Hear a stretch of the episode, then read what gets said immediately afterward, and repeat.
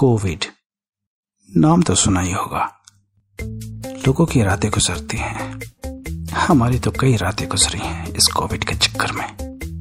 अब बच्चा बच्चा भी जानता है कि कोविड किस बला का नाम है। ये वो बीमारी है जिसका कि कोई पता नहीं चलता, कुछ साफ़ नहीं दिखता। हर इंसान वैसा ही रहता है, जैसा वो पहले रहता था। असली कहानी तो बाद में शुरू होती है। जब उसे छींक या खांसी आती है। हमारे जमाने में लवेरिया हुआ करता था ऐसा। आज के जमाने में कोविड जी हाँ ये वही कोरोना वायरस है जो आपकी ज़िंदगी में कभी लव वायरस बन के आता था और आपका प्यार हो जाता था। अब फ़र्क सिर्फ़ इतना है कि अब आपको निमोनिया होता है। निमोनिया जो अक्सर बच्चों में होता है। वैसे ही अब बच्चों का निमोनिया हर इंसान को हो जाता है। और अगर आप बूढ़े हैं तो ज़रा और बच के रहना होगा, क्योंकि ये बूढ़ों को जल्दी खाता है। अब हमारे अमिताभ बच्चन साहब, वो भी इस बीमारी से दूर नहीं रहे वो भी अस्पताल में पड़े हैं। अब पता नहीं कितने पैसों की बात हुई है, लेकिन पड़े तो है। और उस अमिताभ जी के पीछे कई मीडिया वाले भी पड़े हैं। जो ये बताते हैं कि आज उन्होंने ये किया, आज उन्होंने वो किया, आज उन्होंने नाश्ता भी किया और सुबह सुबह वो लेटरिन में भी गए ये मीडिया वाले, जब कुछ करने को नहीं रह जाता है तो आदमी बोर पांडा बन जाता है। भैया, मैं किसी को कुछ कह नहीं रहा हूँ। मैं तो अपनी कहानी बता रहा हूँ। मुझे कहानियाँ बनाने का शौक है। तो उसके लिए कोई कंटेंट तो चाहिए ना। अब चाइना वाले की तरह हम चोरी तो कर नहीं सकते। इसीलिए दूसरे देश में क्यों जाएँ? हम इंडिया में ही कंटेंट ढूँढने की कोशिश करते हैं। और कंटेंट कोई घर की खेती थोड़ी ना है। अरे भैया, घर को कहाँ तक खो दिएगा पूरा हिंदुस्तान है। कहीं से भी उठा लाइए। तो भैया, ये कंटेंट के चक्कर में कॉपीराइट का इशू मत बनाइए। अमिताभ बच्चन जी आप जल्दी से स्वस्थ हो जाइए। वरना आप अगर मर गए तो लोगों को सच में यकीन हो जाएगा कि कोरोना जानलेवा है। दोस्तों, सबसे बड़ी बात तो ये है कि ये बीमारी जितनी झूठी है, इसकी कहानी उससे भी ज़्यादा छोटी है। क्योंकि इस बीमारी का पता अभी तक नहीं चला कि ये आई कहाँ से है। न जानवरों से, न इंसान से, न किसी और चीज़ से। और अब कोरोना वायरस जो कि पहले ही बीज की तरह मरा होता है। उसको कैसे मारोगे आप? हैंड सैनिटाइजर बना के।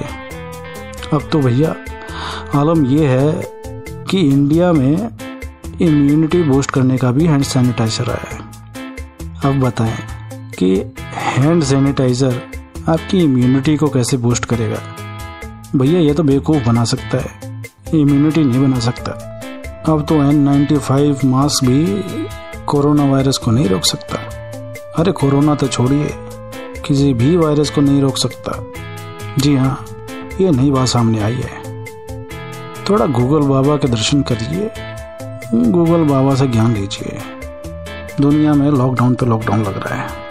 बिना सोचे समझे। इंडिया तो सबसे आगे है। अरे भैया, सुबह सात से शाम के सात तक अगर दुकान खुली रहेगी तो कोरोना नहीं होगा।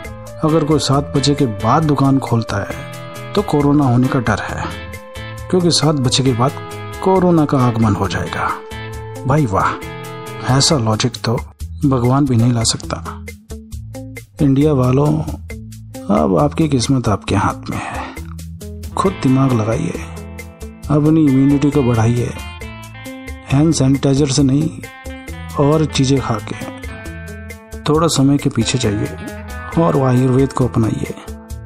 क्योंकि दुनिया के दूसरे देश आयुर्वेद को अपना रहे हैं और इंडिया में तो बात वही होती है भैया। घर की मुर्गी दाल बराबर ही लगती है। पढ़े लिखे ही नहीं, समझदार भी बनो। दिमाग लगाओ। चलिए आपके दिमाग को घुमाने की कोशिश करता हूँ।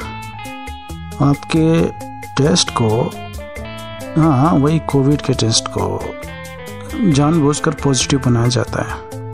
अगर आप नेगेटिव आते हैं तो और सारे टेस्ट कराए जाते हैं, ताकि कहीं ना कहीं कुछ पॉजिटिव निकल आए। अगर पॉजिटिव है तो पूछना ही क्या? सीधा अंदर यही है कहानी।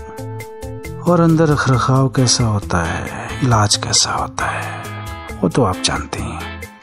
मरने का कारण कोई नहीं बताता। भैया, सीधा कोविड से मरा है और कोविड से मरी हुई बॉडी ना तो उनके घर वाले लेना चाहते हैं और ना जल्दी से अस्पताल देने को तैयार होता है। आपका तो पता ही होगा कि आदमी के मरने के बाद उसके साथ क्या क्या होता है। उसकी आँखें कहाँ जाती हैं? उसकी किडनियाँ कहाँ बिकती हैं? और वगैरह वगैरह। तो पढ़े लिखे मूर्ख मत बनिए। अपना इलाज कीजिए। बीमारियों से बचिए। और जब आप अपना ही इलाज कर सकते हैं तो डॉक्टर के पास जाने की क्या ज़रूरत? ये दस रुपए की दवाई को सौ रुपए में लेने की क्या ज़रूरत है? आयुर्वेद से बड़ा कोई इलाज नहीं है भैया। सबसे पहला इलाज यहीं से शुरू हुआ।